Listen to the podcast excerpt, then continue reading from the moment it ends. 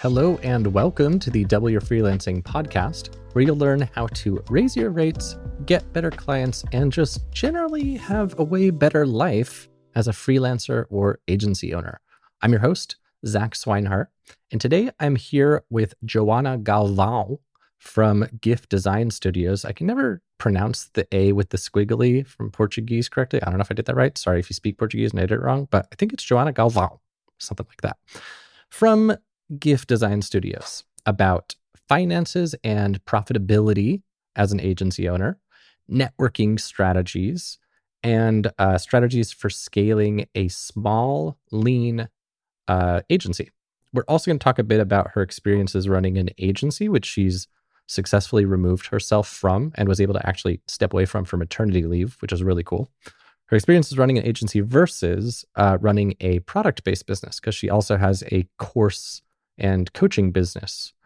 Uh, and this interview came from within the Double Your Freelancing community as an expert interview, uh, which also doubled as part of this work in progress course called Start the Right Type of Business. So if you hear me referencing that kind of stuff today, now you'll understand why. If you want to check out the community for yourself, uh, it includes one on one live video coaching with me every week, along with weekly uh, masterminds and goal check ins, and a big repository of past coaching sessions. And then when we have expert interviews like this, community members get to attend live and actually ask our experts live q&a on the call which is pretty cool. If you want to learn more about that you can go to dyf.link forward slash community. And for any of the show notes you can go to dyf.link forward slash episode 89 and that's the number 89 lowercase one word we'll have all of the links for Joana's stuff there transcript chatgpt highlights that kind of thing uh, and if last call to action, if you want to check out that uh, beta course for yourself, it's within our DYF University membership, which is at dyf.link forward slash university. So let's jump into the interview. So, Joanna, I'm just going to read off her bio here. She's the co founder of the award winning design agency GIF Design Studios. And she's a leading business coach for ambitious creatives who want to take the shortcut. She's based in Porto, Portugal, which, fun fact, we actually met up in person in Porto only one time in my whole like three months that I was there. and her agency specializes in brand identities and conversion obsessed design and serves industry leaders in 17 countries on five continents. Her coaching program, Ambitious Creatives Booked Solid, helps freelancers get booked solid with dream projects to six figures and beyond without burnout and she speaks internationally on entrepreneurship and the power of design and creativity. And her work has been featured in The Guardian UK, Brand Brilliance, and Digital Arts Magazine. She's here today to talk to us about a lot of things, really. Uh, I really want to pick her brain about networking. And we will also use this for the uh, Start the Right Type of Business course because of her experience running this kind of like lean bespoke agency. And I know that's what Thomas and Bruce are both looking forward to as well. But the secret sauce that I want to get from you, Joana, especially, is that networking stuff. So it's going to be like a dual purpose interview. Uh, so, hello, welcome. Hi, Zach. So good to talk to you. And thank you, for you as well. Me. Sure. So, um, for this interview, for those of you who haven't come to the series yet, basically the core challenge in the community that the like start the right type of business series helps to address is kind of like the the starting an agency but not sure how big you want to scale it. I hear a lot of people say that they want to start just a small agency, but then in my personal experience running like a small agency kind of sucks because you have to be the project manager and the salesperson and all of the other little glue positions because you can't afford to hire all that out. Whereas if you had a big agency, you could.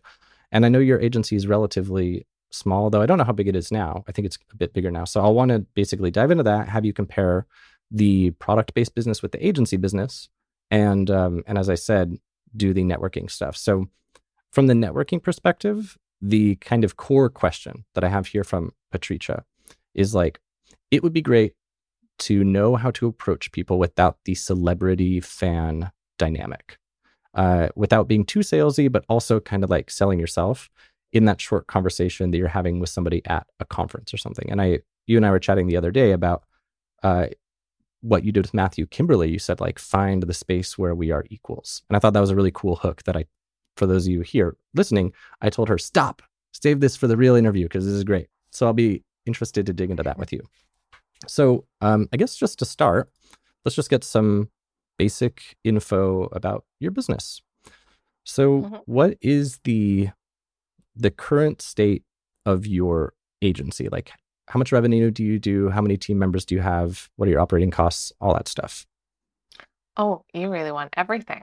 I mean, you can give me a higher level if you want, but I just kind of want to know what your current quote end state is of your agency right now. Um, okay, so last year I think we're looking at around 600,000 revenue for the year with seven full-time staff. And our operation our average monthly costs was I think 20k. Okay. I actually have the numbers here. So our average monthly was 40,000 euros, average expense 32,000. So average income 40, average expense 32. Mm-hmm. So you essentially put essentially six figures in your pocket a year. Yes.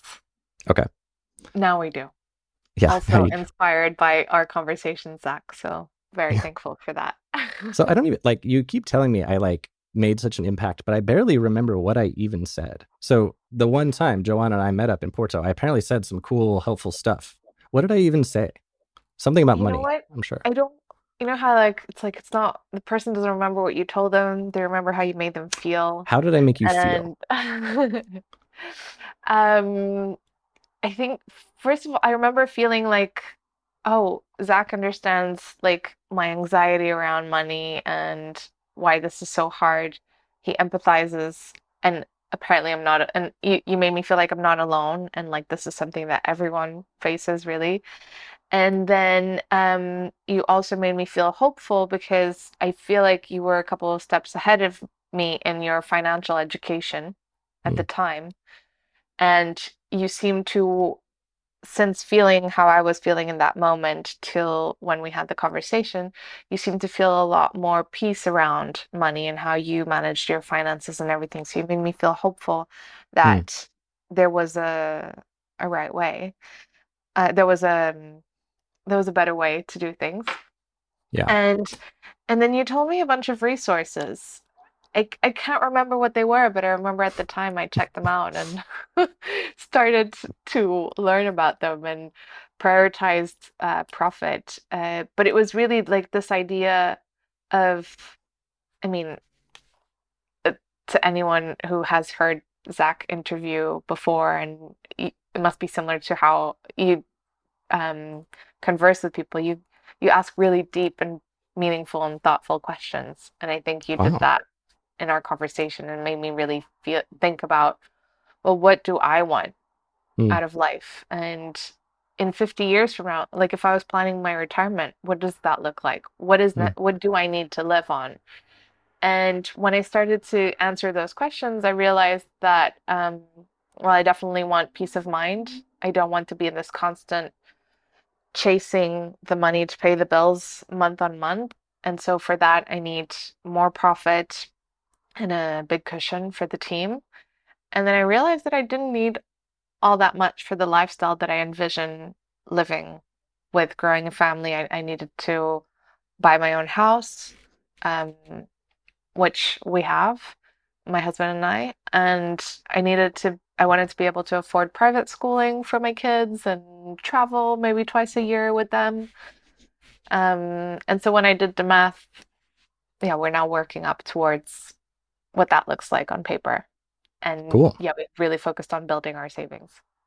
And for those listening, which if you want me to cut it from the recording, tell me. But for those listening, when her and I chatted in Porto, it must have been when was I trying to move to Porto? I guess like 2018 or 2019 or something. Yeah. It's been a few years. Mm-hmm. Uh, and I think when we were chatting then, you were like freaking out, struggling, like not worried, worried if you'd make the bills. And now Joana has like, I think you said like 200K just in cash saved uh, as a cushion for the business or whatever. And like, that's so freaking cool. So proud of you for that. So that's awesome. Yeah. Thank you. And especially when we look. Too. Can I say that?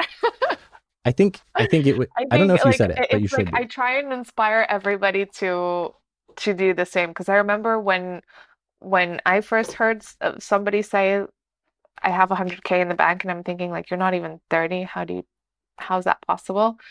Um, that became like a milestone, and really, they say money can't buy happiness, but it buys me peace of mind and better yeah. sleep. That's for sure. And I know in that uh, interview you linked me to that you did with Chris Do, is that his name? The Futur.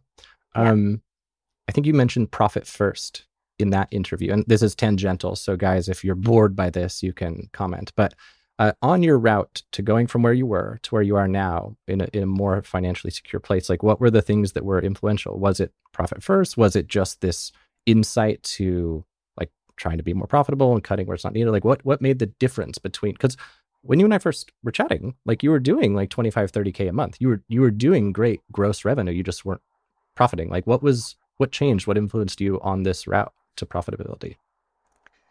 Um I think a lot of things influenced me. Um profit first was was a big one. But at the end of the day, what worked, like what actionable takeaways can people do to like mimic what we did? is look at the books every month, every week. Mm. They it's say so what simple. gets measured gets managed. Ugh, it's so simple, and I was just, just avoiding it. Mm.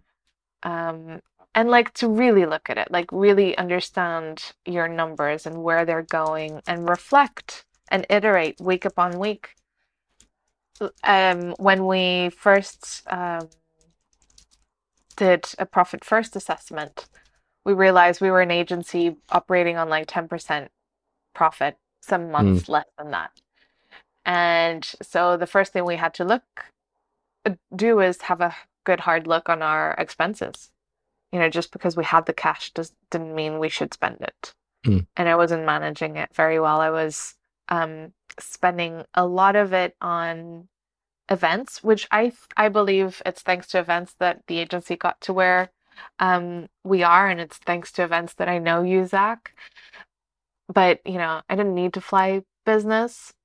Mm. I didn't need to. Sure, is nice, isn't it?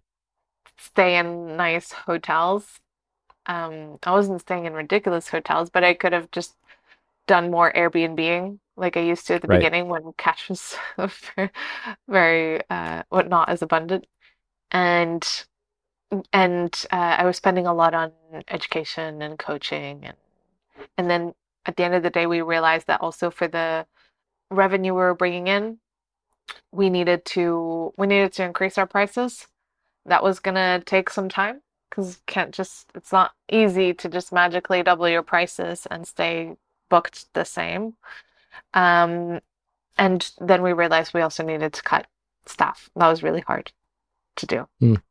And so with your current profitability, so you said that right now your income is 40K with 32K of expenses. Is that what you said? Mm-hmm. That was our average and, last year. And as I recall, Portugal charges you out the ass in taxes, like 40%. So is that 32K including your anticipated taxes, or is the tax going to be on top of that? No, so on the profit, we will get taxed 28%. On the 8K a month, you'll get taxed 8%. 28%. Yeah. yeah. Okay. And then the 40K pers- is more like uh, the 40% is more on um, staffing costs. Mm, okay. It's personal tax. Okay. Per- not personal, sorry. you know, I say I, am more financial lit- literate than when we when we first chatted, but um, I have a lot to study still. But, but I assume that so the 40 is on what you take home. Yeah um, a year in salary, Portugal or the government will take 40%. Yeah. But in the business, it'll take 28. Cool. Okay, that's good to know. So, given that the whole purpose of this, like I have this flowchart thingy I can pull up for the Start the Right Type of Business course, but the whole purpose of this course is to help people connect with what kind of business they want to run. And so, given that you take home 100K a year, roughly, like that's a nice solid number. Most people are pretty happy with with a low six figure income. I'm kind of curious, like. Uh, oh, but the, what... I pay myself. My husband and I, we also get a salary out of the business. Oh, okay, cool. So- So, this 100k that's in why profit is is not. the, that's why this money in, is in the bank because we don't need it. Oh, okay. So then let's clarify. So you're paying yourself a salary of whatever. You can say it if you want. You don't have to say it if you don't want to. And then the business is doing 100k in profit that is like could be reinvested into growth or it's just a cushion or whatever. Yeah. Yeah. So right Okay. now it's just sitting there, and you told me I need to do something about it. But you had a very good rebuttal, which is that you don't have the energy to do that, and I agreed with you. I don't have the energy right now yet to learn Yeah. how to. Yeah. Um, okay, cool. So that paints kind of a good picture. So let's let's talk about how you got here. So um, I want to later in the interview compare like. So are you comfortable sharing what you pay yourself as a salary? Yeah, uh, but you know what? I'll also admit that it's not fixed. Okay. Um, if there are like, for example, I know that I'm in September, I'm gonna want to pay my um son's school for the year in bulk because you save money that way. And so I'll just take that out of the Okay. business. But I mean, you can tell me your average annual Um, salary. But it will be around three and a half K. So seven K for both of us. per month.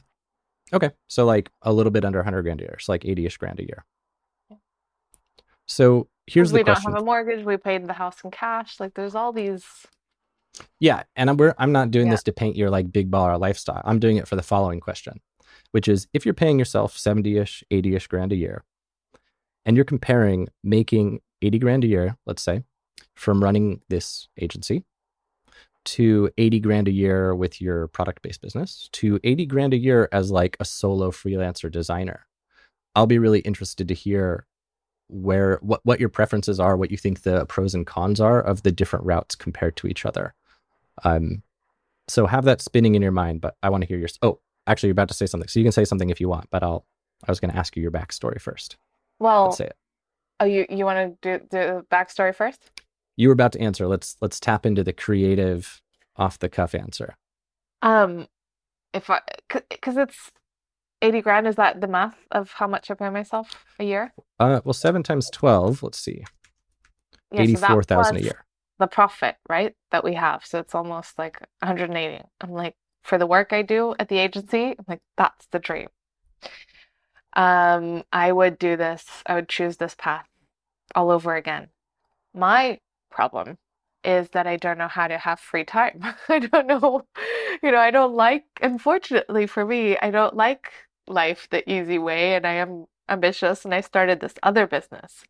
So I think if, I don't know, now just having running the agency sounds really appealing, or just running the product business. It's just the both of them that feels a little bit overwhelming.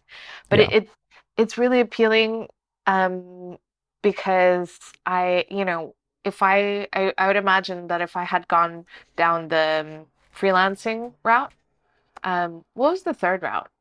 Product-based business, agency, solo freelancer. Oh yeah, product-based. So your ambitious creatives book solid business. like I'm like, well, the agency, the agency is the dreamiest option of all. Mm. Because um, it's the one that at the moment, after a decade of running it, requires it's what comes easiest. Mm. Product-based business still all very um, new, and it's what requires the least of my time. Mm. I can probably go a week where I only need to do an hour of work a day for GIF Design Studios to run well. Cool. Um, and so, and to be able to take that amount of money from the business, that's the dream. Yeah. Yeah, Um, It's a And I'm- sellable business now too. Is the nice bit. You know, I, I think it still needs a lot of work to be sellable, but I, I could be wrong. Um, but you know, it's the business that gave me two maternity leaves without ha me having to check email. It's the business that gave me enough free time in my hands to then want to start another business. Um, but um, I've I've built it in a way that I could, I have sometimes removed myself from sales, completely removed myself from project management removed myself from creative direction quality control. Like, it's funny because I know I do a lot, but in conversations now, I'm like, yeah, what do I do at the agency? Have you done your time Uh, tracking exercise yet? Not yet, no. I was nagging her about this last week, guys. Because last week was the week that I It was the crazy. was week. meant to take off, and then we had a couple of Yeah. fires come up. So Oh, so you didn't get to do your res- restoration holiday thing. no. Oh, Yeah, that sucks. Hope we you do that two soon. fires come up. My daughter almost got admitted into hospital as well, so there's that with Ooh, that's great. She's she's good now. Good. Um, so no, So, for the structure, can you remind me? So, you said how many staff total, including you? Eight. Okay. And what Now. do these? seven last year. What? Uh, how does the the role break down? Like, who does what of these people? You've got the So, uh, Joanna. for, for for the agency, it's seven. Um, I'm CEO, creative director. Uh, my husband is uh, chief technical officer, if we want to give a fancy title, but he'll handle the development and the dev team that we sometimes subcontract.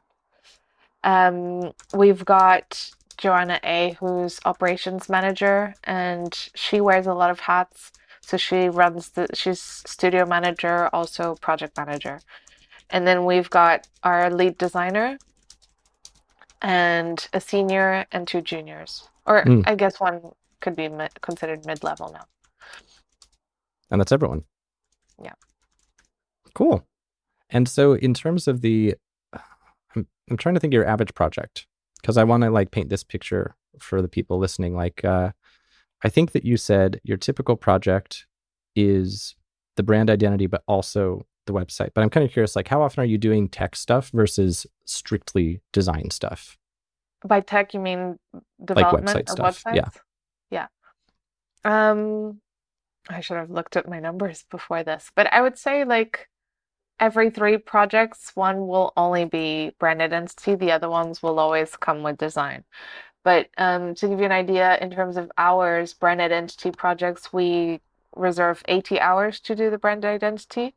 Websites, we reserve 200 hours for the design, and normally they can be developed in 100 hours average. Um, no, actually, I would say 150 hours, 100 hours for design for the website. 200 is like a one with a lot of long sales pages. And we charge 30K for brand identity and website design. That's an average. If it's just brand identity, it's now 8,500. Okay. So 30K for something that takes 230 staff hours. Yeah. Yeah. 130K per hour or $130 an hour. And you obviously pay less than that. So, yeah. So there's some good baseline profitability. Um, let me think of what other background things. So, right now, your clients mostly are pretty much all coming from your network and from word of mouth and stuff, right? Yes. Okay. So, we'll We chat more about We did we did um we always look at where they come from and slowly clients who find us from footers of websites that we've designed is increasing. I think last year it was uh, 11%. Mm. Which I think is like one client or two. I don't know. Yeah, I mean, I get website footer clients. It's like one of those old vestiges of like, like why, who even decided it was okay to link back in the website footer? I don't know, but I sure appreciate it because I do indeed get clients that way. Yeah. It's like the uh, license plate thingy from a car dealership. Um, and how many clients do you reckon you work with a year? How many different clients? Um, so we only work with around 10 new clients a year. I've seen uh, that has been an average, which I remember the first time I saw these statistics, I was like, oh, is that it? Like, I need to gain less than one client a month. And then we have a lot of repeat clients, and that's where it gets hard to like paint like a a, a simple picture because sometimes they they just need a couple of things here and there.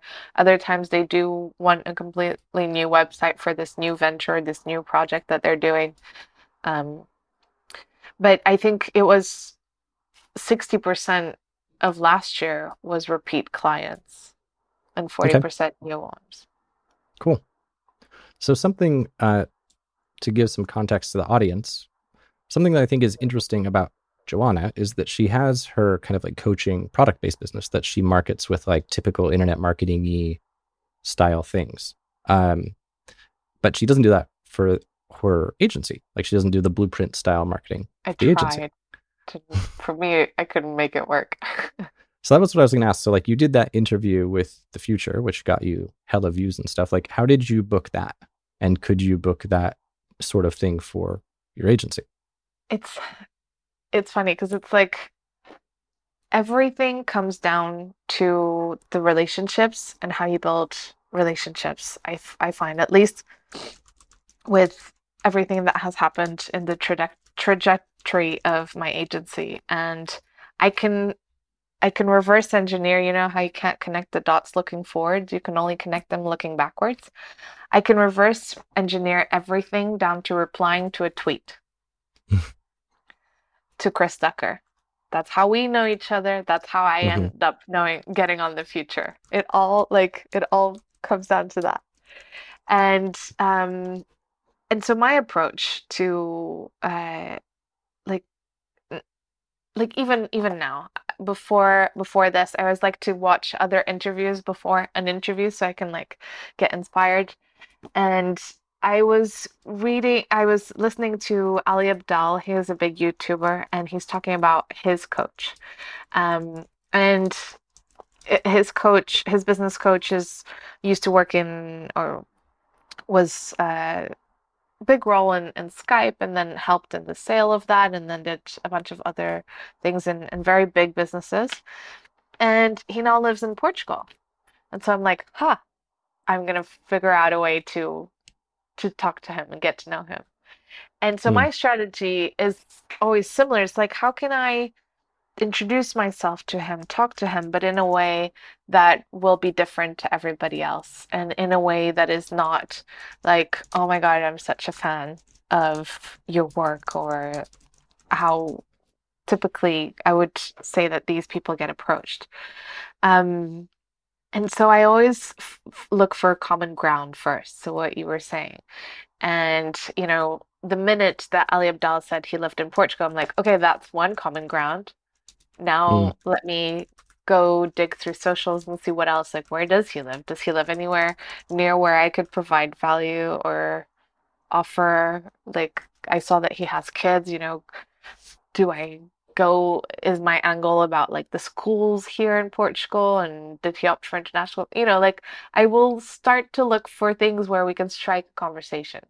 Mm. You never want to go in with a pitch, even if you already have an end goal in mind like um unless it's something that they're you the potential of them saying yes is very high like if i had a really famous podcast and i wanted him to come on my podcast maybe a simple email selling the podcast and doing the pitch would suffice.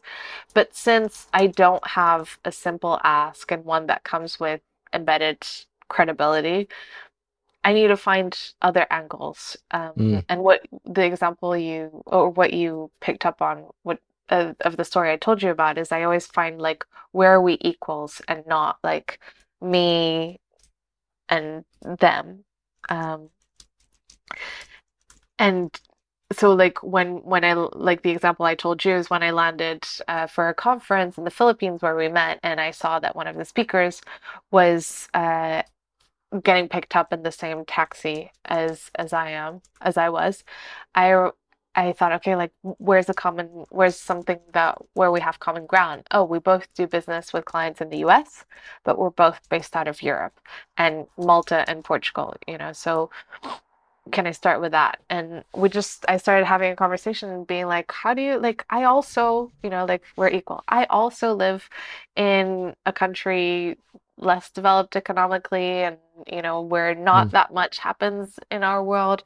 How do you deal with that? Do you feel isolated? How do you keep relationships and um, with with your network in the states? And you know immediately we're like sharing a pain point or sharing uh, and similar stories.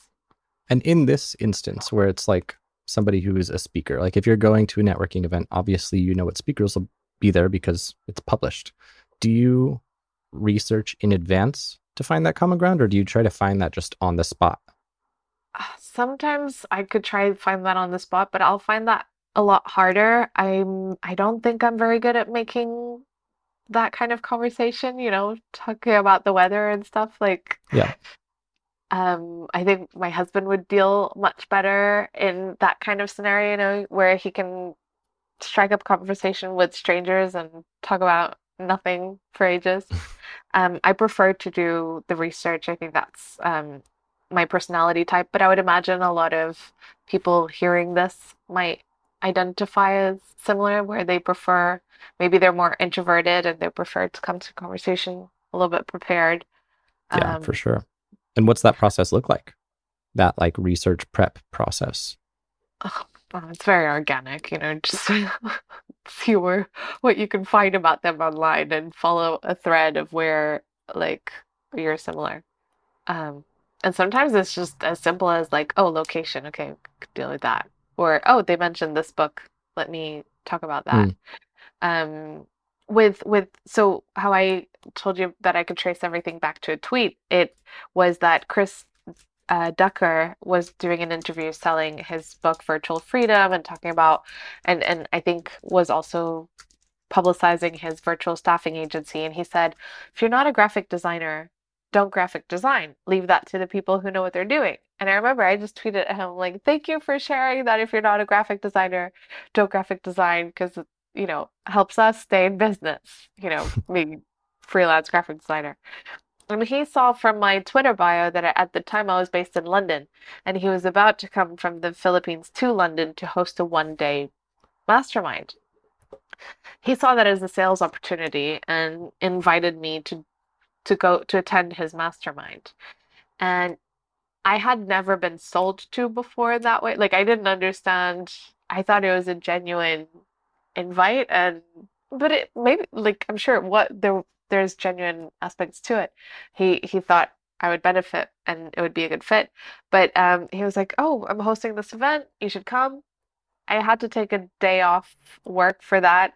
I was still at my nine to five, and it was the most money I had ever spent. It was two hundred and fifty pounds, I think around three hundred dollars.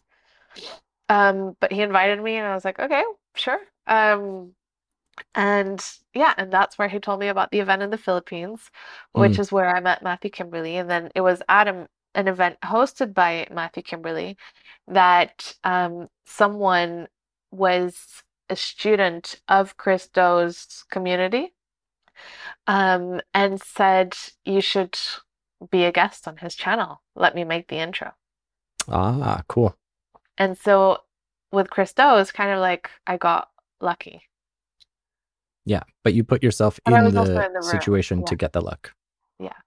Yeah. So, you have to keep putting yourself out there so that opportunities can come your way.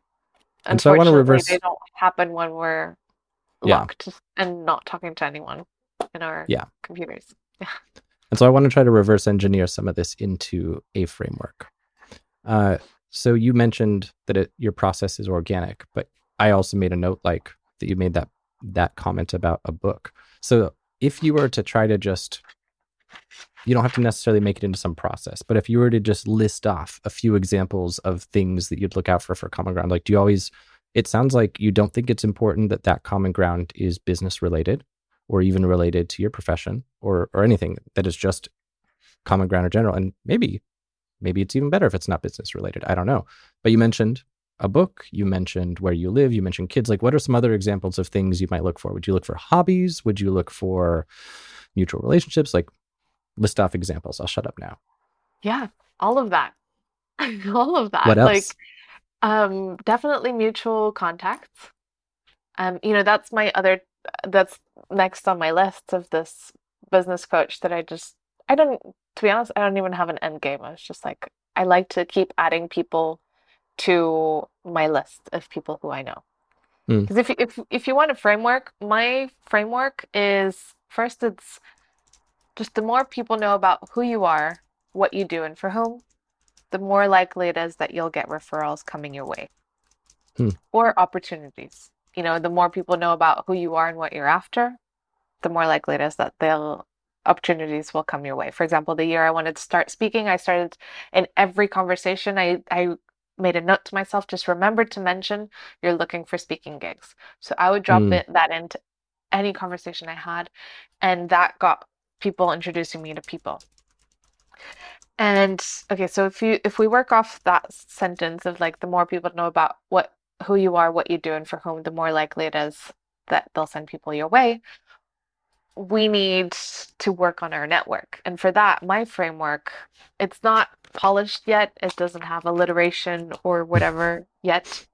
I think it did at one point. I just forgot. I just know that the the main thing is, you know, like the three three pillars, you've got alignment. So is who you're you need to keep adding people to your network, but you need to think alignment. Are they aligned with either the type of clients that I want or the mission?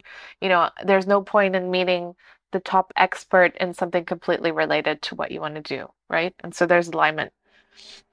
Then you need volume, so you need to keep adding people. It doesn't matter if you just know the one important person, you need more for opportunities to come your way. And then the most important one is depth of the relationship. Um, because sure, you can find common ground to strike the first conversation, but how do you keep deepening the relationship over the years? And how do you keep having multiple conversations and eventually getting invited to things? Mm. Um, and how do you? It's hard. You you just um a really good tool is Dex. Dex. Dex. With with an X or a CKS? D-E-X, yeah. Okay. Getdex.com. Oh, like Rolodex. Okay. You put um, the people you want to stay in touch with and you say how frequently, and I'll just remind mm. you, reach out to them. Um, Zach, I obviously don't use it. Otherwise, I would have reached out to you sooner. but I'm trying to like, because I've always done it organically. And now that I haven't done it proactively because I'm more focused on being a parent, I realized that that has had an impact in business.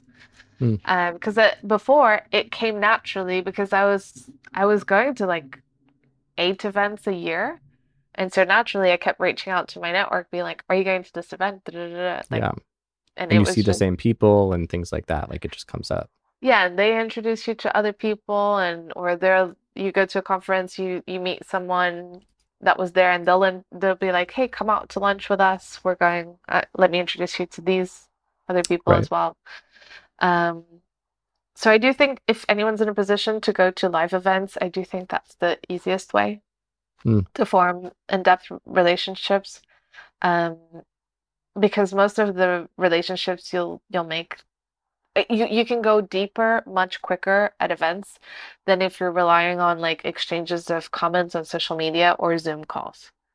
Mm. You know, and that was going to be my question: is like if an online only approach is viable, or if it's if doing the in person, like it sound. I mean, I can at least say for myself that the connections forged in person, like it's just really hard to to match that online. Do you do you think there's a viable online only route, or do you think you kind of really need to do some in person stuff. I do because I've done it. I've had um, relationships with people online who it, I didn't meet them in person until like five years later. And mm. one in particular that comes to mind, we ended up working on a lot of projects. Like I guess with um, Delia, right? That was online first. No, no, Laura Hudson. Delia, mm. we met in person right away. I was like, Oh, you did? Okay. Yeah. I was like, let me fly to Barcelona because it's an hour flight and an excuse to leave the house. Um, but I remember Laura, she was a, we met through B School. We met through commenting on each other's posts on Facebook. And then we hopped on Zoom once and then we carried on messaging each other. And, but it happened effortlessly because I think we had a lot of things in common. And then we started referring clients to each other because I only did design, she only did development and mm. that kept the relationship alive right? Because then we had work sense. things to talk about and then we'd get on calls to discuss work things we'd end up talking personal things. Um, so i do think that it is possible to maintain relationships online only but if you think about zach we we went to a four day event how many hours did we have together? A lot. Yeah. We wouldn't have been able to match that in such a short amount of time online yeah, especially like what I'm thinking about is your your approach for how you would net with like net, network with a speaker or someone who's kind of like further along the path than you. And that one I feel like would be really hard to reproduce online because typically if someone is in that position, they have like so many more social media demands on their time. And if social media is kind of the main place, like how would that even work? I don't know if you have any ideas, but that one seems like it might be tough online. But it is. But if you're always looking for opportunities to either talk or develop the relationship further, I'm sure they will come. Mm. Like um, the example where I, I reached out to Selena Soo, um, someone who I admired. I was on her newsletter. I reached out to her cold. I said, I, I, I'm about to hand in my notice. Your newsletters have helped me a lot. I want to show my appreciation. She didn't reply. I don't think. Or maybe she replied very generic reply. Mm. Another email newsletter she sends out, I reply to her. By the third time I do this, she's like, so thoughtful of you. I'm so happy you're enjoying my newsletters. Um, what do you do? Hmm. And I That's said, cool. Um, I'm a graphic designer. I just started. Um, if you ever need any graphic design, let me know. And she started asking me about pricing. Who do I work with? Da, da, da. Through that exchange, she also gave me some tips, which I thought was really generous. Um, but she was also probably understanding, like, well, what does she charge in case I ever need anyone? Mm. And because I stayed top of mind, because I kept replying to her newsletters, it happened that one day her designer called in sick on the eve of a launch, and she, I was top of mind. Mm, and so cool. she called in, she she emailed me um, I pulled an all nighter to help her because I had work the next day. So the only extra time I had was at night. and I got it done. And that, you know, that furthered the relationship. So then I carried on emailing and trying to keep that alive. But then it was when she posted on Facebook that she needed an assistant to help her with a mastermind she was hosting in New York that I volunteered. And I was like, okay, this is my opportunity to really deepen the relationship even though it was going to be unpaid, I was going to have to fly myself there, put myself in a hotel there. Um, to anyone out like looking in, that could be that could seem like, well, that's even just Selena. She was like, "Are you sure that doesn't seem like a smart decision? Like you're gonna pay to do volunteer work?" And I told her, I was like, "Look, no task will be beneath me. I will be super professional, but I know." that but I, I'm I'm doing this because I know that being around you, I will learn a, a ton. I'm I just want to be around you. You don't even need to give me much time of day, but just witnessing how you do things will help me, I'm sure. And um, by the end of the week, you know, she was, uh, you know, it was a really tough week. There was a lot of, we worked from 7 a.m. to 7 p.m. By, I was commuted, commuting to Brooklyn for, uh, to an Airbnb. I ended up, she was like, just stay here stop commuting because I need you here at 7 a.m. tomorrow again. So I just stayed at her house and you know, it's like it just got deep really fast, right? Because yeah. it was in in this uh in a situation that it, how could it not be you know i was living through the ups and downs with her of that week i was helping her as much as i could and then by the end of the week she took us out for a spa date and for dinner um, and the last day uh, that I was meant to work for her, she was like, actually, I'm going to hire an assistant on TaskRabbit to help me with a party, and you're going to come as my guest. Mm. And so I came to her business anniversary party as her guest. And that's where I got introduced to Lewis Howes and Derek Halpern and Ramit Sethi and Jim Kwik. Um, yeah, so many people who then became clients as well. Yeah, I think that's like a classic example of you kind of taking a bit of a risk, but taking it in a calculated way where you are putting yourself into what could be a really lucrative situation in terms of you leveling up, getting good connections, things like that. Like you were essentially getting into the thick of the day to day life of a dream client. I thought that was quite cool. Oh, yeah. So, for those of you guys who are live here, so Bruce and Thomas, if you guys have any questions you want to put into the chat on this networking topic before we go, or before we move on, rather, uh, I'm going to ask a couple. So, as I'm reflecting on all the stuff that you've said so far, Joana, and I'm thinking about that question of, okay, so how do I approach somebody at an event without the celebrity fan dynamic, without being salesy, but also selling myself? It sounds like the answer is like, you maybe don't sell yourself in air quotes? Like what's the what's the transition from connecting with so let's say Matthew Kimberley, you're talking about the Malta thing. You're talking about the common ground. What's the transition from that to talking about yourself? Is it just you wait to be asked, basically, or what's your like yeah. flow like? No, definitely I wait to be asked. Inevitably, if you get into a genuine conversation, they people want to know a little bit about you too. Yeah. Right? They'll think, "Oh, Zach, like you've you've just been helping me so much with with this. What about you? Where are you from? What do you do?" Yeah. Makes sense. So it's kind of like it sounds like it's less about going into it trying to get something out of it and more about like the, the theme that I'm seeing everywhere is just it's about building relationships. And that's kind of that's it. So just any opportunity to make more connections, build more relationships, sorted. Yeah. It's what I imagine. I mean, I met my husband really young, but it's what I would imagine dating is like. You know, you don't you don't go in and and find someone's profile and and ask them to to marry them, you know, or go on a date right away. You you have conversations and and you don't you also don't show up to the date and be like, okay, so here's why you should marry me. I um this this this this this these are my flaws. What do you think? Are you in?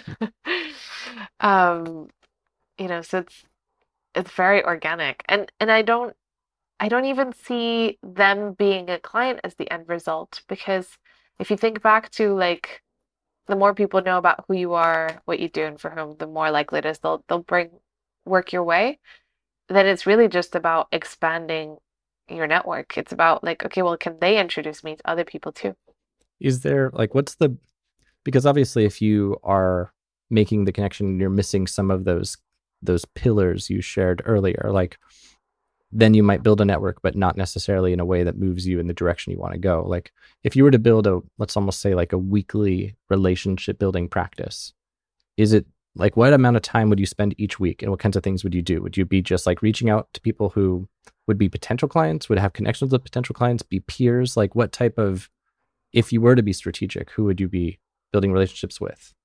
Uh, well, me right now, or because I know if I had some extra time right now, I would probably like here's what I would love to do. I would love to like every day for an hour take myself to a nice cafe where I feel inspired. Maybe go through like some past pictures, some past Instagram posts and think like, "Oh yeah, at Tropical Think Tank I met this person. I met Zach. I haven't reached out to him in a while." Mm. I would probably see from socials what you're doing and I'd write as thoughtful of an email as I could, being like, "Hey Zach, um, how have you been since you were last in Portugal? Um, you know, like I saw that you've been up to this, this, and this. How is it? You know, like I would old school letter style, right? If you had a pen pal, that's what I would do. Um, and I would just reach out to past clients, find how their website is doing, what offerings they're, how things have changed. And I would just write thoughtful, longish emails. So you would prioritize if you were spending, let's say, you said an hour a day, right? Like, so let's say you were just spending an hour a day. I have a lot of people too that I want to get reconnected with.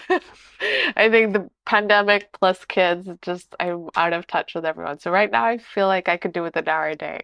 Yeah.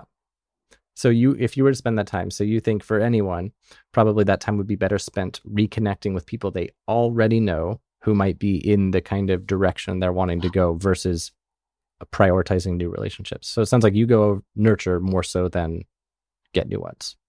I think nurture that's what I would go nurture now because um I think with nurture I could also get new relationships. Mm. Um, Makes sense because they connect you with you know, people, and that, then you get. I bet there's a yeah. lot of people that you could introduce me to, and there's a lot of people I could introduce you to. Yeah, yeah, and I guess you it's know, better so to why not spend some time talking about seeing what synergies we have in our networks and who could we benefit from knowing? Because if you introduce me to someone who trusts you, they're going to be a lot more likely to give me time of day than if I cold pitch myself to them. Totally. Yeah, that makes a ton of sense. And I think the same thing.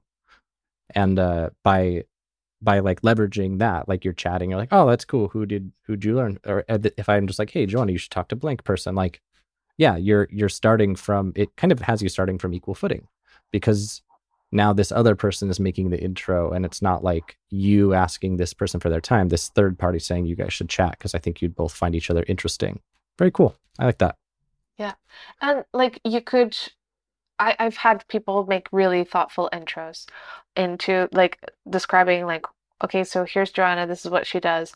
She in a recent conversation she mentioned this i immediately thought of you because you did that and here's where i thought you um here's some topics that I thought you could talk about if you chatted and Joana this here's this person this is what they do da, da, da, and that has made for really interesting first conversations with people mm. um, yeah and if you're the one who makes the intro then you get like brownie points for being the matchmaker as well it's also a good way to stay top of mind passively because then every time those two people will connect they'll remember who you are what you doing for hope. so suppose I'm just a freelancer, right? Like let's say that I am a web developer. I don't have too many I don't really have too many contacts in my target market. Like I know kind of who I want to do websites for, but I have done like one client maybe. Let's say I haven't even done a client a client project in this niche yet. And I don't really have any contacts in the niche and I'm like friends with some other web developers, but they're just like web developers who do generalized work or are, are staff members. Like, what do you think the first step for me is? Is it going to an event that the people in my target audience are going to go to and I just like try to build authentic relationships? Is it talking to my other developer connections? Like, what do you think my first step should be? Oh, I think going to an event is a great first step. Um, but of course, it's hard to know which events. But if you could find one that is mid-sized so it's not too big that you get overwhelmed and lost by not knowing anybody you know i think tropical think tank had 50 people i think that was a great size and the fact that we were there for three days it really allowed everybody to know who everyone was by the end of the day i'm pretty sure zach we could both name everybody that was there the year we were there yeah for the years um and so that would be a great way to to start. Um, if you didn't want to go to events just yet, I would also recommend uh, building strategic partnerships. So, who serves your ideal clients with complementary services to you? Um, if you're a developer, make friends with designers, photographers, copywriters, business coaches, um, and start that way rather than cold pitching your services to your potential mm. clients. Um, can you join a Facebook group or Discord community uh, where your potential clients are hanging out and just provide a lot of value? Like I remember, I think 100 of my first clients came from the B School Facebook group, an online mm. course that I was a part of. And when it came to the module of launch your website, because it's a, a course, online course all about how to launch your online business. So there was a module all about launching your website. And even though in it they taught how to do it yourself, a lot of people were like, I don't have time to figure this out. Who here can help me? And so that week, I was just answering everybody's comments. I was just mm. helping out. I was jumping on free calls, helping. Um, and that suddenly I became the person, the go to person if you wanted a website. And I started to get a lot of business from that cool. from that status that I got just from being helpful and adding value to people. Something I find interesting about all the things that seem to have worked well for you is that it seems like quite often the things that have turned out well have been uh, a consequence of a financial investment on your part. Like you joined B School, very expensive course. Tropical Think Tank, quite an expensive event. Like you're going to paid events or you flew yourself out to do this sort of like self driven internship with that woman. Like I think that there is probably something to be said for being being in communities where there is a bit of a barrier to entry where people are taking things more seriously or something like that. I don't know what thoughts you have on that thread. Yeah, a lot of people don't like to hear like oh pay to be in the room and pay to get access, but that's how I got to where I'm now. And I think if mm. now I wanted to drastically change the level of clients that I serve, a fastest way would probably be to pay for another event where I could find these people. Um, I've bartered my way into events before. Um, there was a an event that was 10k for two days, and I'm like, I don't, I can't do this. Mm. But I asked the host, like, is there anything I can do in exchange? I'd really love to do it, and we did, and I we bartered, and I got to go to the event, and I got to be in the room and have lunch with people I otherwise don't think I would have. Nice. Even if and I, I imagine... had implemented all my best tactics of networking, because they are just that many steps ahead. You know, like mm. even if I'm, I, I don't think I could ever get in. I could never get Oprah to talk to me. I don't with yet. all my, you know, like just so many steps ahead. I could possibly pay to get in the room with her. Yeah, it's probably also very expensive, you know. But it's you have to also understand where you're at and the level of people you can network with. With I think ten years now, ten years, um, you know, ten years ago, I wouldn't have as easily been able to get access to people that maybe now it's a little bit easier. Yeah, because I could just name drop, or I could ask for the intro directly. So, I I have a couple things I want to circle back on. Uh, so one of them is that starting of the network, and the other one is the strategic partnership. So again, supposing I'm a developer and I don't have a lot of clients or clout, can't name drop anybody. Does the first step of starting a network look like finding finding like a design agency, building that relationship? Because because that's the thing that I'm trying to reverse engineer about about your situation that's kind of unique here is that with you uh, doing networking with like bigger internet marketers and stuff, that works because your clients are internet marketers. But I'm trying to imagine like if I'm a developer who serves like, I don't know, like industrial manufacturers or something, where it's less of a maybe this is an assumption I'm making, but where it's like less of a networking y kind of crowd. I'm wondering what that looks like. There are events for everything. So you'd go to the industrial manufacturers of Portugal event and just chat with people and like build personal connections and that's how you'd approach it. Yeah. And for... and I would if if it was if now you told me like okay go go get clients in that industry and I'm like well I know nothing about that industry, I would look at who do I know, and I would start asking around and um and it could be like oh my dad has a friend who is in this industry and I could be like dad could you ask them like if there's any podcast they listen to or an mm. event that they go to and I would I would use that as a starting point. Maybe I'd go to the event and I'd I'd just be curious. You need to like immerse yourself in their world, learn their language, learn their pain points, um, and see where yeah, just see where you can find common ground again, and see where you can add value. But I wouldn't go in booth to booth and pitch myself. Right. I would be like, oh, so cool. Like, so how long have you been in business? You know, ask a lot of questions. And then if you can ask like what um how did you learn how to grow your business to this point and mm. and see what else you can yeah, I don't know. I just ask a lot of questions until they ask you what you do. And if you were to do, like, let's say you were to try to build a strategic partnership with an agency. So let's say you wanted to approach a web development agency or something. What's your approach usually look like if you're cold outreaching not with someone you met at an event? Like, what, what's your kind of cold outreach approach look like? Well, I actually have an email template that's like, I Is that the Delia... one Delia mentioned? Yeah. Okay. Yeah. Give us the link for that. Sure. So, so you can like just swipe that email, but um, basically if you want well, my technique would be like to start with making the email really personal so that they know it's not a generic pitch to all the agencies out there. So do your research, spend time. It's worth investing. It's better like to send five of these emails where you've taken the time and research than 500 of generic emails that right. Are clearly a template. You won't get a reply that way or not likely. and then you want to compliment the agency you're reaching out to as well, so that immediately when they're reading, they don't know what the email is about yet, but they already want to read the next line because you made them feel good. So you like say some project they did well or something about their positioning or what kind of compliment?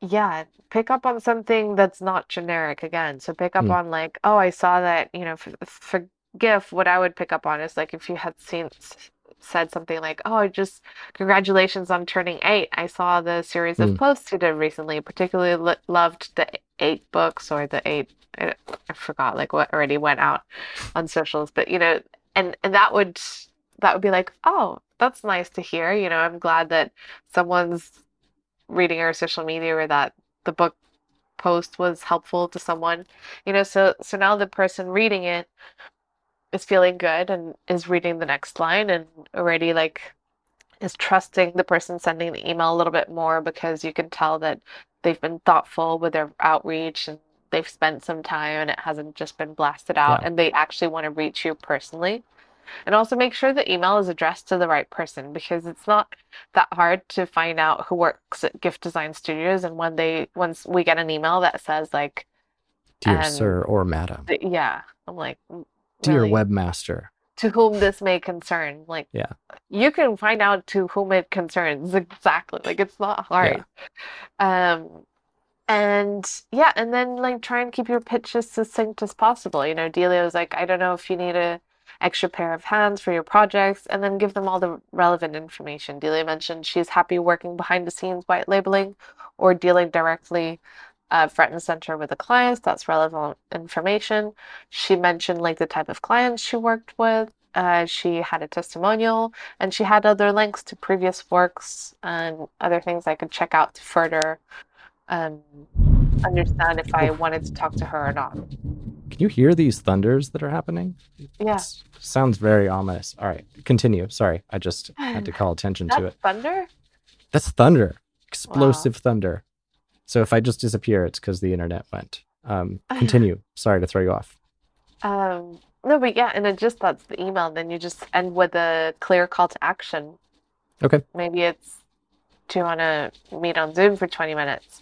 Hmm. Um, now, a lot of people have sent me that exact email, have swiped my template because I talk about it a lot. We have, I have so many versions of this, of my template used on me. It's hilarious. Um, but I've actually only taken two meetings. Hmm. And so then I, I think it's relevant to share this because then it's not just about the email. I took these two meetings because the two agencies that were pitching me, their portfolio was really strong. Hmm. And so I really think that we could collaborate with. And one of them was because they're they serve clients that I want to serve too. Mm, Um, or we serve very similar clients, and I serve clients that they want to serve. So there's like yeah, it they're a makes it- video marketing agency. So Yeah. for me, I was like, okay, no brainer. I want to meet with you. And okay, I want to meet with you. This is because I'm at a point where I'm not as open as I once was to take meetings to everybody. So also take that into account into who you're targeting. You'll be more likely to get more meetings with people at similar levels that makes sense. And I also at a place where they're just starting out. They still need Yeah. to grow their network. Yeah. And I like your point about the meetings you did take because that's that's a really good thing to keep in mind is if you're reaching out to an agency like be thinking about what do they get out of it why why would they want to work with me versus some other web developer and trying to be sure to have that deal be sweetened because you know not everyone's going to have the target clients that you would want but there might be something else that they could mention this is cool Yeah. i'm going So it's to not tran- just about the email, you know, like some people Yeah. they're like, I sent your email, it didn't work. I'm like, yeah, Yeah. well, alignment, that's the one of the pillars. Like there needs to be alignment there. Yeah. Yeah. And I, I mean, the portfolio quality, I think that goes a really long way. Like somebody could have the best copywritten email in the world, but if you go and look at their work and it's just not that strong, you're not going to want to send your clients to them. Or if you, like I think about myself, I've, I've never found an SEO partner to refer my web design clients to who I felt just really confident they knew their shit. After all the time in business, I just never found one. And so, you know, if someone sends me a really, really good email, but then I go to their website and they don't have any testimonials or they don't have any past clients or they don't have something that makes me believe that this person really, really knows what they're doing, I'm, I'm obviously not going to pursue that, even if the email is really, really good. So I think that's a good point. So if anyone in the chat has questions on the networking thing, ask them now. But I'm going to transition now, Joana, into talking a little bit about your different um, like business models that you've had over the years. Is there anything before we transition that you want to mention on this networking thread? Like any final thoughts or like limiting belief systems you had to move past or just miscellaneous closing notes on the networking piece? Just know it's it's a slow game. Be patient. Mm.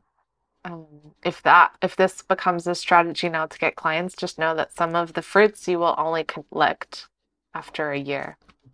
So just plant the seeds, keep watering them. You will collect fruits. It just takes some time. Yeah, I love that. What do you reckon a good like early early feedback mechanism is that shows you're kind of on the right track instead of using the KPI as like getting clients? Is I don't think there is. Talk to people. I don't okay. think. I don't think there is one because, like, for example, like I met someone at an event seven years ago. We've stayed in touch, and only now that they've quit where they were mm. and started on their own did they start sending me clients. Like I mm. didn't know. I didn't know that was going to happen, you know, like makes sense.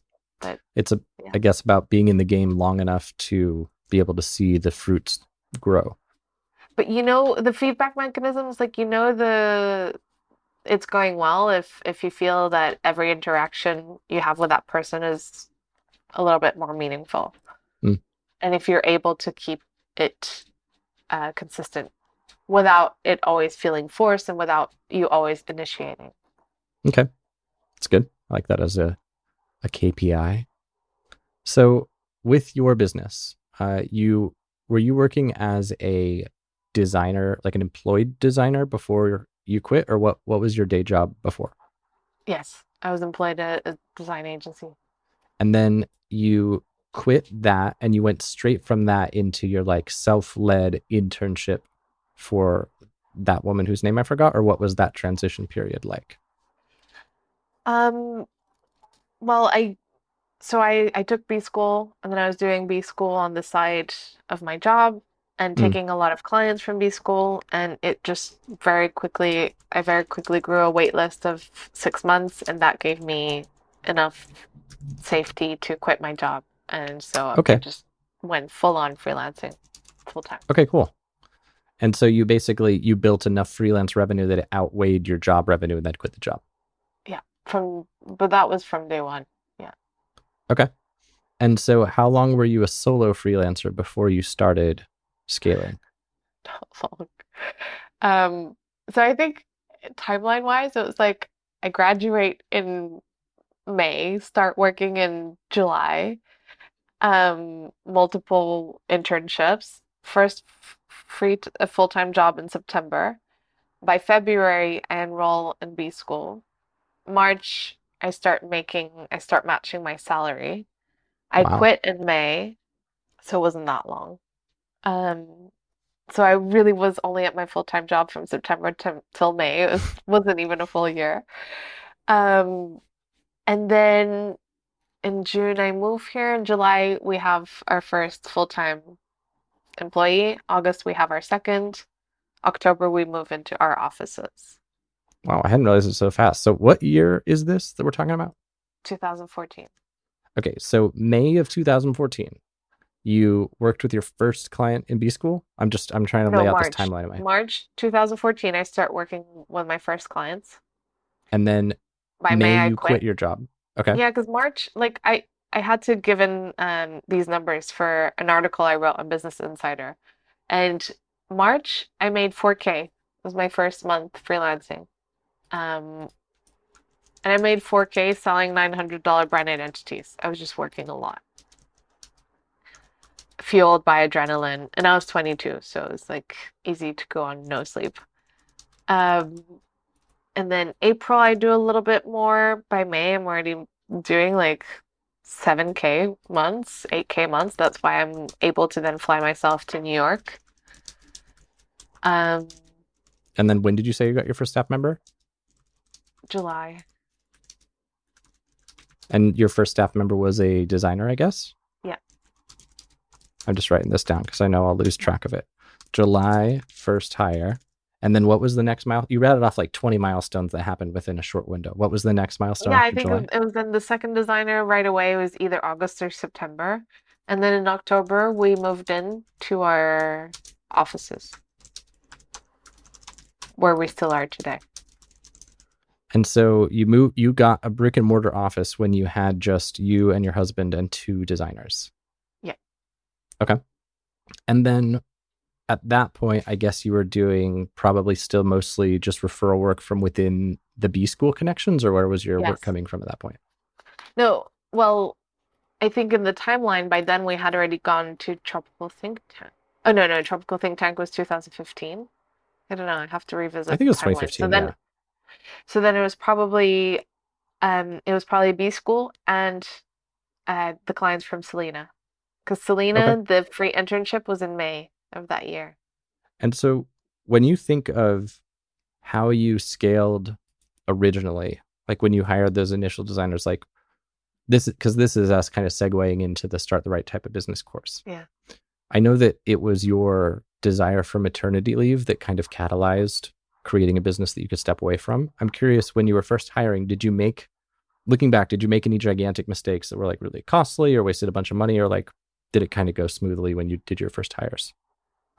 I made a lot of mistakes. I don't think any of them were gigantic in the sense that they all taught me how to run the business better. So I've I learned from every single mistake what I think was happening, and if I were to now go back in time and kind of coach my 22 year old self, is um,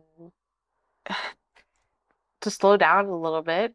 I Mm. think I would have said that because I was just like, Zach, I was going a million miles an hour. I was just like nonstop, always on, always looking on. I, I had so much FOMO. I was like, let me always be on on the Facebook group, seeing what's happening, replying to everything, see, catching every opportunity, jumping on calls right away when someone showed interest.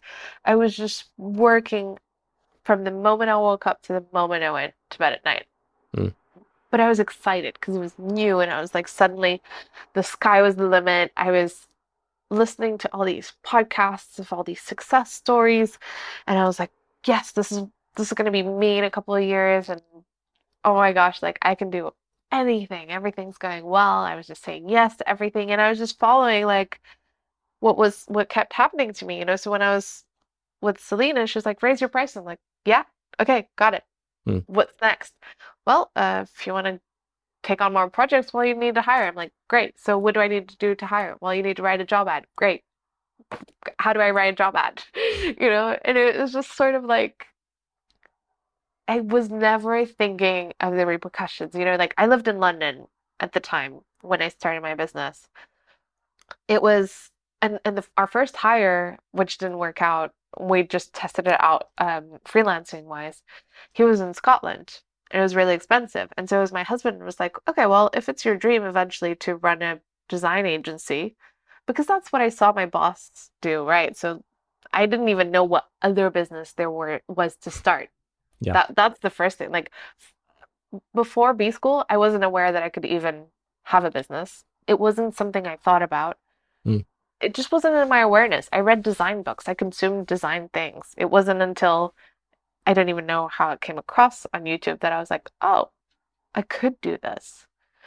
And then when it came to like, okay, I could be an entrepreneur, that was there wasn't even the question of what business to start because it just felt like that was the only one I could start. Makes sense. It was if And it was all you had been exposed to. Yeah.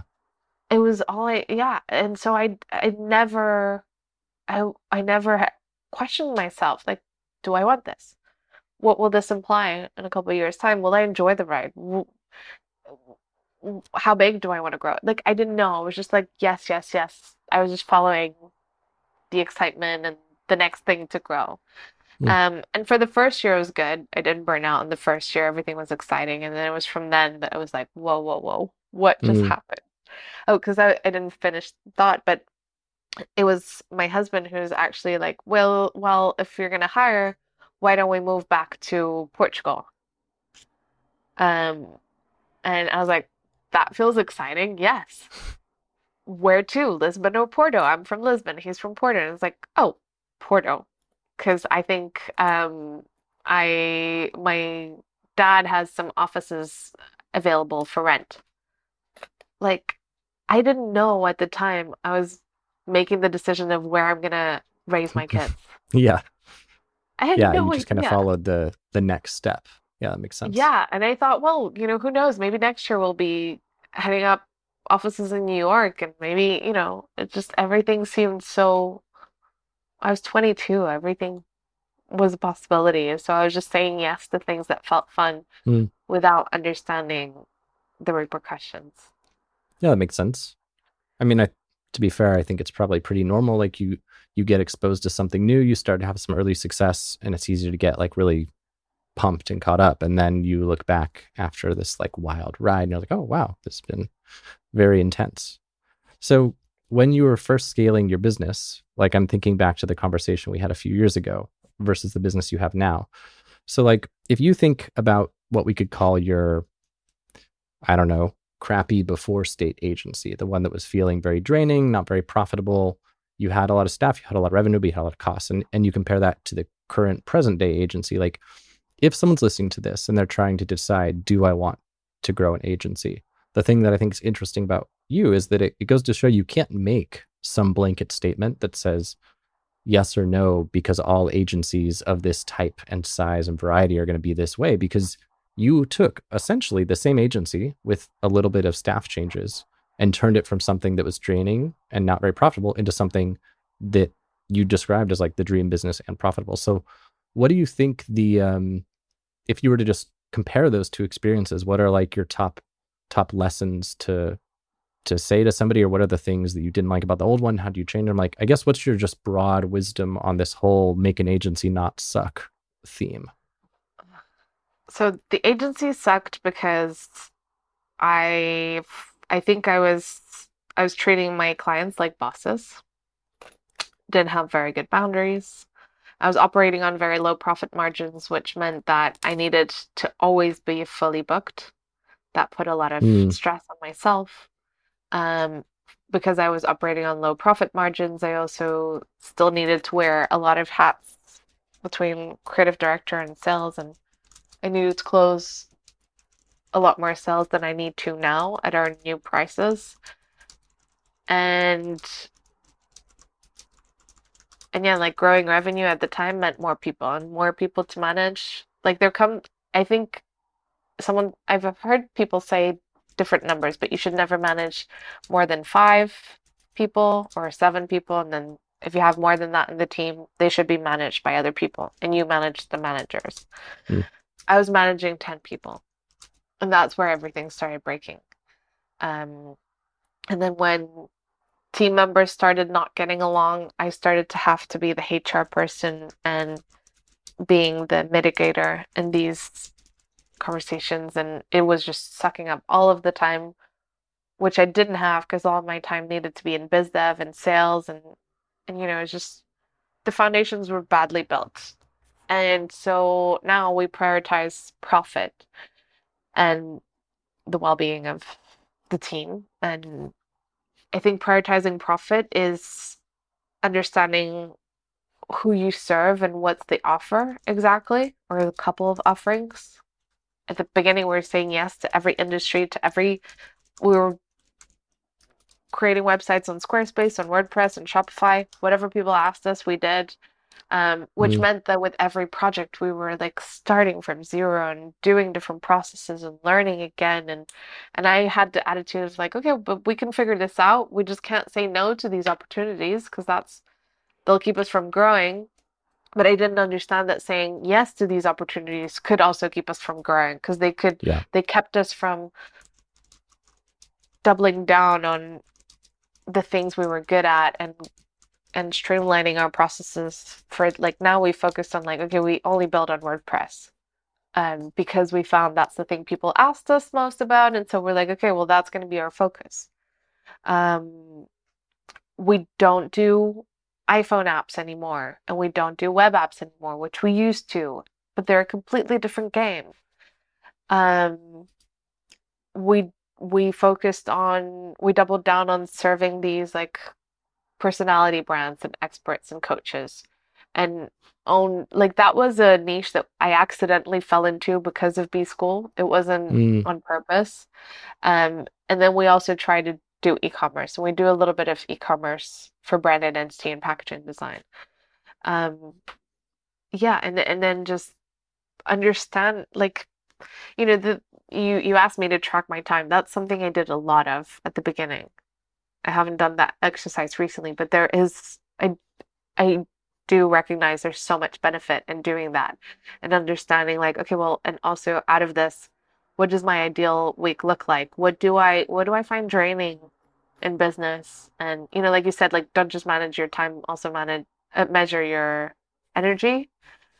Um, and so I started delegating the things that I also didn't like and and yeah, just started to learn how to build a business that's a lot kinder to me and that pays me more. Mm. Me and And- my team. And so it sounds like for the prioritizing profit, I just want to make sure I'm clear. You were saying that the one of the biggest steps for, for being kind of profit oriented was having a honed service offering. Like you found your profitability through a consistent service offering. Is that right? Yeah. And so I'm curious, it is it only that or was it also raising the prices on that? Also raising the prices on that. Okay.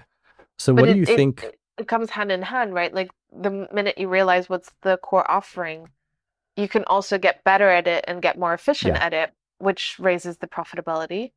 And then if you raise the profitability, you can also invest maybe in better staff, which then raises the quality, which then allows you Mm. to raise the price or spend That's more time networking to raise the profiles of your clients. So it's not like there wasn't a aha moment and suddenly we doubled our prices. You know, it was all very slowly, Hmm. um, just incremental changes. So I have a few questions on this, but I see that we're at the time we scheduled for. Do you have a couple minutes to go over? Or should I try to wrap this up in 30 seconds? No, a couple minutes. Okay. So Yeah. um, I'm curious what you think a good targeted markup is on staff hours. So in other words, if your project takes 100 hours to fulfill and your staff costs you on average $30 an hour, like what is the minimum that you should be charging for that project? So let me put it another way. Let's say a project takes one hour to fulfill magically and it uh, costs you 30 bucks. What's like your staff markup minimum with your profitability first kind of angle? But I don't really. So if we look at the profit first, uh, staff that represents the delivery of the work, I think should be kept at 35% or 40. So you're saying if it takes an hour for your staff to do, you would charge $40 for this project that you're going to have to pay 30 bucks for. No, no. It should be 35. charge it should represent $90. 35%. So okay, cool. That makes a lot more sense. I was Yeah. concerned for a second. Okay, so you said should essentially aim for like a 3x markup on staff costs at a minimum. Yeah. Though I Okay. don't I don't base myself on staff costs. I base myself on like what's the cost. I do operations costs. Maybe this isn't the right way to measure things, but I do like how much does it take me to run how um how much does it cost to run the business at the moment per hour and divide that by the amount of people delivering work. So I don't include myself or my project manager just like the designers and my husband. And that will give me an idea. But I also calculate based on a 28 hour work week and not a 40 hour work week. Okay. We're being very conservative in our calculations, but I know that they don't work 40 hours billable. Um, Right. I would estimate it's more around 30. Okay. Um, if we minus team meetings and breaks and fires that need to put out and all of that.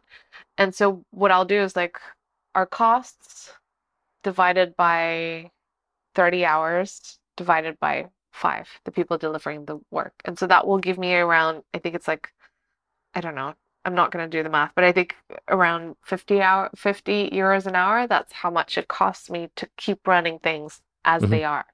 Um, and so I know anything on top of that is profit. Okay. Um, at the This is a good moment, framework. yeah, we just try and like double it and see what we can do because we know that a lot often we also like the buffer to like the client asks for an extra revision that goes beyond the hours. Okay, we'll do that as a favor because that adds to the client experience. We'll Mm. make for, we'll make sure that they know that we're giving it for free, but we're using this buffer to give them a good experience. Right. You're planning on that in advance. That's cool. Yeah. Um, guys, if if you want to type in any questions for Joana before we go, type them now. I'm I'm just kind of curious. The Last thing I want to ask you before we wrap up is But when you were that, honing. so Zach, on, on that last thought, just Yeah. be very conservative with your calculations. Because I used to be like, wait, but 40 hours a week times X amount of designers, we should already be making 100K per month. Why aren't we? Because mm. it isn't so black and white. Yeah. And and so like I learned to be extra, extra conservative. And fires will need to put out, things won't go as planned. And yeah. yeah, aim like assume half. everything will take twice as long and pay Twice. half as much, kind of thing. Yeah. cool. With you honing your service offering, like was there some level of intentionality there or was it more reactive like you just noticed a lot of your clients did this this is the work that you like doing the best that you do the best job of maybe that's closest to the money although i don't know if it was like how did you arrive at a honed service offering and was it intentional or reactive that's the core question So getting into brand identity design was intentional. It's what I loved doing, and uh, and then over time we just improved that process. And Mm. the good, what I like about brand identity is that it can be the same process and the same skills for any industry. Website design was a little bit more reactive. It was like, oh, people do prefer WordPress. Okay, let's learn WordPress because nobody's asking us. Like even right now, it'd be so much easier if we delivered websites in Webflow, because then I could Hmm. have my team build them too. But no one's asking for Webflow. Webflow is still pretty new, I think, to anyone outside the design community, and so they don't trust it, and so they want Hmm. WordPress, and so it's been reactive in that way, and it's been reactive in the sense that we fell into like the digital marketer space with the long form sales pages. I had never done a long form sales page at my agency. We didn't have these types of clients. Um, and so that was reactive. But then there have been things that I've tried to be proactive about. Like I the minute I realized that I was getting a little bit bored of these personality brands and this online space, I I was like, well, what would if I was to be internet intentional about it, what would it be? And I was like, well, I would love to design a makeup brand or a skincare brand or something that would be tangible tangible and I could see on shelves.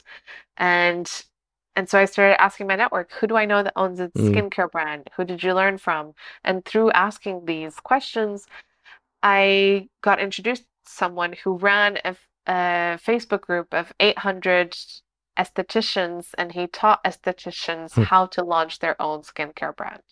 wow And so through that, I spoke to that group about the benefits of a good um, visual identity and packaging design. We got three clients from that. Cool. Yeah, that's awesome. It's nice to hear that story. And again, seeing that like network thing finding its way into what works well for you. So, um, for anyone listening who wants to hear more about the, I, I kind of intentionally asked certain things based on what I know Joana's been interviewed about before. If you listened to this and you wished you had more detail about how she was able to take the maternity leave, where the business kind of hummed along without her, the interview to look up is the one that she did on the Futur, which doesn't have an E at the end. But so if you're to Google like Joana Galvão, uh, the Futur without an E, and the A has the little squiggly Portuguese thingy over it, uh, you can find where she talks about that. It's really great. She talks about all the processes she put in place. Uh, Joana, if people want to learn more about you, where should they go?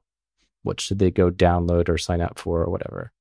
Um, so you could go to theambitiouscreatives.com forward slash email scripts if you want to grab the the email templates that I spoke about.